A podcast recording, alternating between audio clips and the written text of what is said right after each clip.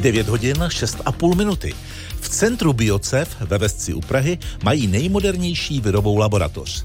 Vědci tam budou pracovat například s koronavirem SARS-CoV-2. Jaká bezpečnostní opatření se na takovém místě musí dodržovat, tak i o tom bude dnešní díl vědecko-technologického magazínu Radiožurnálu. Reportéři experimentu nás ale nejprve zavedou mezi stromy. Obcházet je a z různých úhlů na ně mířit mobilem může na první pohled vypadat zvláštně. Dnes to venku hodně fouká, takže i takhle můžou odborníci posuzovat, jestli strom odolá silnému větru. A to díky českým vývojářům. Víc si řekneme za pár minut. Experiment. Pořád z prostředí vědy a moderních technologií. Posouzení toho, jestli stromy ve městech vydrží například náraz silného větru, by mohlo být jednodušší. Mladí brněnští vývojáři totiž vyvíjejí speciální software pro arboristy. Těm tak v terénu stačí chytrý mobil. Díky němu dokážou stromy nafotit a naskenovat. Následně získají potřebná data a taky 3D model dřevin. V praxi už systém používají první odborníci. V magazínu Experiment teď zjistíme, jak to funguje. Když jsem to dělal předtím bez softwaru, tak jsem musel přijít domů a všechno si to spočítat ručně. Takhle jednoduše pozbírám data a pak se už o nic nestarám. Jiří Poulík, brněnský arborista, stromy posuzuje dlouhé roky. Nově teď při práci hodně používá chytrý mobil. Právě díky němu potřebné rozměry a další údaje získá a to pak vyhodnotí speciální software. Už dám jen tu interpretaci, jo? to znamená dostanu už ty výsledky a pak už je interpretuju, to znamená řeknu na základě svých zkušeností, jestli je to vhodný ten strom ještě zanechat, nebo ošetřit, anebo pokácet. Za tímhle usnadněním stojí startup mladých brněnských vývojářů Arbo Technologies. S jeho zakladatelem Ondřejem Kolaříkem si teď vše vyzkoušíme v praxi. Potřebujeme fotky i celého stromu. V podstatě vyhovuje začít kousek dál. Co je to za strom? Tohle bude kašten. Chceme zjistit co nejpřesněji geometrii stromu, aby jsme mohli počítat jeho odolnost vůči zatížení větrem. V ruce držíte mobilní telefon a máte hmm. otevřenou aplikaci Tree Scanner. Ano. Mapa, ano. to znamená přesně podle ano. GPSky vidíme, kde stojíme. Je tady mapa, vidíme, kde stojíme a vybereme prstem, který strom v podstatě chceme měřit. Takhle pípá digitální dálkoměr a určí nám, jak daleko od stromu stojíme. No a potom stačí udělat několik fotek z různých vzdáleností, jako třeba detail kmene. Opět na mapce teda ukážu, z jakého úhlu ten strom fotím. Problikává taková modrá nebo červená čára, která nám říká, jestli ten telefon není moc nakloněný, aby, aby se s ním dalo fotit. Pro ještě přesnější výsledky ale můžeme strom také celý naskenovat. To si teda otvírám jinou aplikaci, ta už není přímo naše. Určitě to znáte, tu technologii, ona se často používá k tomu, abyste si třeba namodeloval obývák a podíval se, jestli si tam leze sedačka. A naštěstí tak přesná, že my jsme relativně přesně schopni zjistit i geometrii kmene. Teď to zapnete a budeme chodit kolem dokola. Přesně tak. A jak vidíte, jsou na displeji takové červené čtverečky, kterých se snažím zbavovat. Takže obcházím strom, a střídavě zabírám na bázi a na spojení s korunou. A to až do chvíle, dokud nezmizí všechna červená místa na displeji. V tu chvíli je sběr kompletní a na řadu přichází software Adbien. Spojíme, dá se říct, ty body jakoby do nějaké reálné plochy, takže víme, jaký jakoby ten strom má tvar. Ukazujeme už v kanceláři David Štěpán. Na monitoru jeho počítače je už 3D model stromu, který si můžeme různě otáčet. A když to celé postojíme jakoby nějak do toho prostoru, tak za pomocí nějakých eh, vzorců, které máme, tak eh, dostaneme jakoby ten reálný výsledek všech proměných. Jak to vyšlo? Ale celkem v pohodě, koeficient bezpečnostní. Ony proměné jsou kromě rozměrů třeba druh stromu a přesné místo, kde roste a vyhodnocuje je algoritmus. Víme zhruba, jakých maximálních rychlostí dosahuje vítr v dané lokalitě. Takže my známe velikost koruny, jsme schopni říct, jakou má náporovou plochu, to znamená, jakou sílou se do něj může vítr opřít a následně teda říct, jestli ten strom je stabilní v té dané lokalitě, kde roste. A pokud zjistíme, že stabilní není, tak jsme schopni doporučit redukci koruny o 1, 2 nebo 3 metry a dopočítat různé scénáře. Jak dodává zakladatel startupu Arbo Technologies Ondřej Kolařík, tak z toho pak můžou arboristé vycházet a rozhodnout, co přesně s dřevinou udělat. Víc o moderních technologiích v tomto oboru budeme v magazínu Experiment mluvit ještě za chvíli. Z Brna Marie Hošťálková a Ondřej Vaňura, Radiožurnál. Dopravu ráno a nejenom dopravu, ale třeba i farmářské trhy komplikovaly na mnoha místech popadané stromy a větve. A proto zůstaneme u tématu. U moderních technologií při posuzování bezpečnosti stromů. Posloucháte magazín Experiment. Před chvílí jsme slyšeli reportáž o softwaru brněnských vývojářů, který na základě fotek a skenu z mobilu vyhodnocuje, jestli strom odolá například silnému větru. Jak říká v rozhovoru s reportérem Ondřejem Vaňurou Václav Bažant z Lesnické a dřevařské fakulty České zemědělské univerzity v Praze, pro arboristy jsou takové metody velkým ulehčením a do budoucna se budou ještě zlepšovat. Je to určitě úžasný nástroj, který otevírá obrovské možnosti a řekl bych takovou novou revoluci nebo renesanci v hodnocení stromu.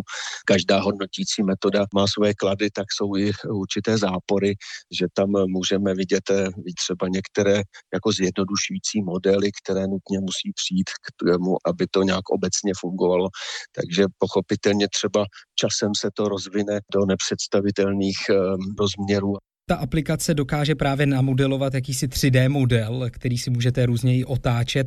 Eh, tak to je něco, co, co doteď jste neměli k dispozici. Ne, ne, ne to, je, to je to novum, který samozřejmě je obrovskou výhodou. My vždycky k těm zátěžovým analýzám tedy eh, jak působí třeba ta síla na ten strom, většinou dneska u nás větrná, eh, tak jsme to používali spíš jako ve 2D. Tady, když se to samozřejmě oběhne s tím mobilem, oskenuje se celý ten strom, tak máme daleko, ale daleko přesnější informace, takže ten vlastní výpočet té stability toho stromu je samozřejmě jako o úroveň výš. Máte představu o tom, jestli je to unikátní v evropském nebo světovém měřítku, respektive jestli třeba v zahraničí podobné softwary a aplikace už existují? Určitě se vyvíjejí. Jo. V jaké míře je to už uživatelsky zpracováno? Vím, že třeba kolegové v Německu mají eh, podobné věci nebo vyvíjejí podobné věci. Většinou je to samozřejmě jako užší okruh eh, těch uživatelů, ale já si myslím, že to bude skutečně tak dopředu, že eh, to bude za chvilku dostupné pro se široké veřejnosti. Vy jste říkal, že to právě vám, eh, co by profesionálům, otevírá v podstatě novou dimenzi, když to budu parafrázovat. To znamená, že v současné době příliš eh, moderní technologie, když jste někde v terénu, zatím nevyužíváte.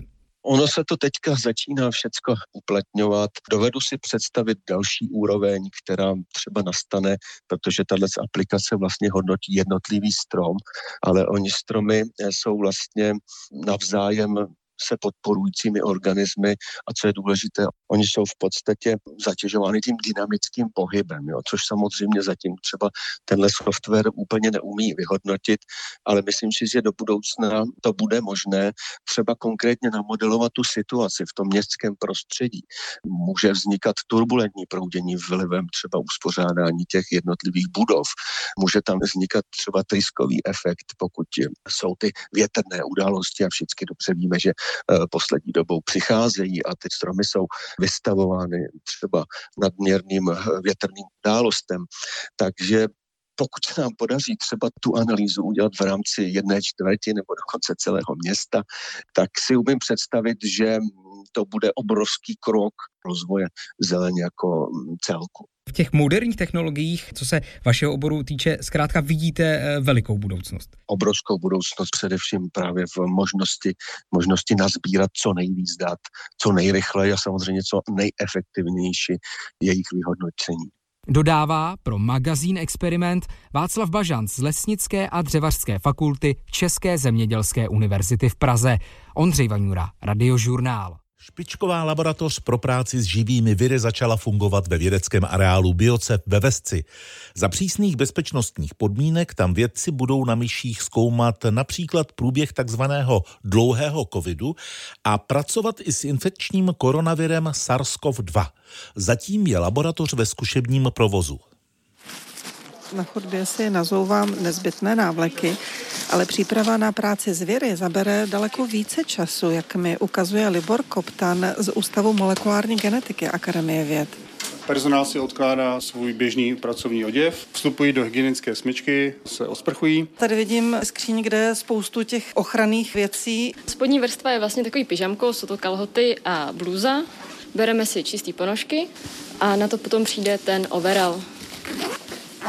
Jde asi o 10 kusů oblečení studentka Veronika si přes dvoje rukavice bere ještě návleky a na hlavu pak nasazuje kuklu podobnou té včelařské. K té kukle vlastně patří filtrační jednotka, která nám hání čistý vzduch, aby jsme nedýchali vzduch k té místnosti, který může být případně kontaminovaný. Tady vidím před vstupem do té laboratoře i obrazovku. Ano, je to zejména kvůli bezpečnosti, kdyby se cokoliv stalo, aby vlastně jsme věděli, jestli personál neomdlel nebo jestli nedošlo k nějaký havárii. Tady vidíme sedm měřičů tlaku a zároveň vedle nich takový semafor. Teď nám svítí zeleně, což znamená, že ve všech těch místnostech celé laboratoře je správný podtlak, tak jak má být. Přesně tak. A další personál teď má zelenou a může procházet tou hygienickou smyčkou. A když nám to teď přeskočilo na žlutou? V tu chvíli jsou některé dveře otevřené, to znamená v potlaky se nám musí vyrovnat a personál by neměl vstupovat. Kvůli zabránění kontaminace z těch infekčních laboratoří na chodbu. A teď už s Liborem Kopkanem vstupujeme do samotné virové laboratoře a vidíme tady především takové průhledné zelené boxy. Slouží izolaci zvířat speciální jednotka, vytváří v každé kleci potlak, aby se případné infekce nešířily mezi jednotlivými klecemi a neohrožovaly personál. Kolik těch boxů tady je? 250 klecí pro myši a 50 pro potkany. Tato laboratoř je určena pro práci s živými viry, to znamená zvěry, které mohou člověk člověka, který s nimi pracuje, nakazit. Přesně, takže ta snaha bude co možná nejvíc minimalizovat vlastně tu dobu strávenou tady v laboratoři. Jan Procházka z Českého centra pro fenogenomiku Ústavu molekulární genetiky Akademie věd. Třeba virus, se kterým tu budeme pracovat, je SARS-CoV-2, virus klíšťové encefalitidy a po případě další. Kde tady bude, až tady bude ten provoz naplno? Tak doufejme, že bude jenom ve zkumavkách v tomhle biohazard boxu, který je vedle nás a je to vlastně takové trojité jištění, Celá ta laboratoř je vlastně separovaná od zbytku budovy. Samotné práce probíhají právě ještě v izolovaném boxu a kolegyně vlastně jsou ještě v ochranných oblecích. A taky si můžete všimnout, že jsou lehce nafouklé, Jan Procházka teď sahá jedné ze studentek na hlavu, i když vlastně se jí vůbec nedotýká, protože tam je ten vzduchový pytel. A je to takový další stupeň ochrany, že i kdyby došlo třeba k nějaké mikrotrhlině, tak ten vzduch by minimalizoval šanci na to, aby ten patogen pronikl dovnitř. Vaše studentky tady demonstračně ukazují, jakým způsobem s vědem budou pracovat. Kde bude? V těch pipetách? Úplně laicky, tak v té růžové vodičce. A tenhle ten virus bude potom aplikovaný právě těm myší modelům s různě genetickými modifikacemi, které různě ovlivňují imunitní imunitní systém a my můžeme zkoumat, které části imunitního systému jsou právě důležité pro vypořádání se s tou či onou infekcí. V naší nejmodernější věrové laboratoři teď čeští vědci budou například zkoumat, co všechno ovlivňuje dlouhý covid. Z Vesteckého biocevu Eva Kézrová, Radiožurnál. Nové materiály pro lékařské využití vyvinuli vědci ze Zlínské univerzity Tomáše Bati. Takzvané biopolymery jsou šetrnější k lidskému organismu a některé mají lepší elektrickou vodivost. Výzkum podpořila finančně i grantová agentura České republiky. V laboratoři Centra polymerních systémů ukazuje vedoucí výzkumu Petr Humpolíček vzorek materiálu, který může usnadnit práci lékařům a snížit zdravotní zatížení pacienta. Tak ho můžete využít třeba ke zlepšení snímání té srdeční akce. Kde standardně se používají kovové eh, elektrody, ale on ten kov že s tím organismem ne úplně dobře vždycky komunikuje a tyhle ty polymerní systémy, elektricky vodivý polymery vlastně zlepšují tu komunikaci mezi tou sondou a tím organismem. Další možností je využít nově vyvinuté polymery jako nosiče pro lidské buňky. A to je spíš jako ta experimentální část. Se bavíme o tom, že moje snaha podpořit třeba hojení toho srdce po infarktu, po čemkoliv. A tam se vlastně hledají ty systémy, které těm buňkám vlastně dají ten správný podnět. U jednoho toho materiálu jsme zjistili, že on právě těm kmenovým buňkám jako napomáhá se vyvíjet tím směrem do nervové tkáně. Tak jsme vlastně popsali, že ten materiál dokáže podpořit ty kmenové buňky v tom, aby právě se vydali směrem k těm nervovým tkáním. Doktorantka Leona Mahelová popisuje kompletní využití tzv. biopolymerů, tedy látek založených například na celulóze nebo škrobech. Záleží podle toho, jakým směrem to chceme použít potom ve výsledku, ale pracujeme tu od třeba hydrogelů, které jsou velmi takové měkké, hodí se spíš pro kůži, přes eh, třeba keramické materiály, které se hodí spíše pro napodobení kostí. Pracuje konkrétně na vývoji polyuretanových vláken vhodných například pro interní lékařství. Které tím, že my je zorientujeme v jednom směru, tak více připomínají skutečnou tkáň, která je třeba například hladká svalovina srdce, která je právě přesně zorientovaná.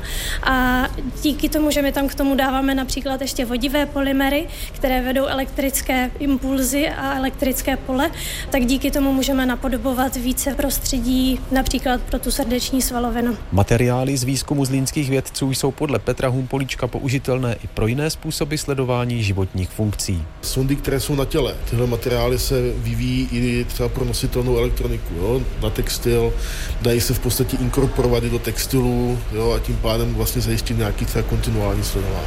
Na tříletém výzkumu se podílela také Brněnská Masarykova univerzita. Ze Zlína Roman Werner, Radiožurnál. Půda v rozvojových zemích může podle odborníků uživit víc lidí a přitom nebude vyčerpávat přírodu. Je potřeba chytře využívat a kombinovat přírodní procesy.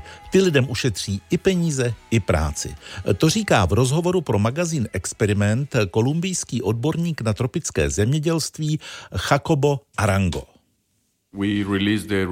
Podílel jsem se na zprávě o stavu klimatu a jedna z věcí, kterou jsme se zabývali, bylo, jak získávat více potravin a přitom snižovat emise skleníkových plynů.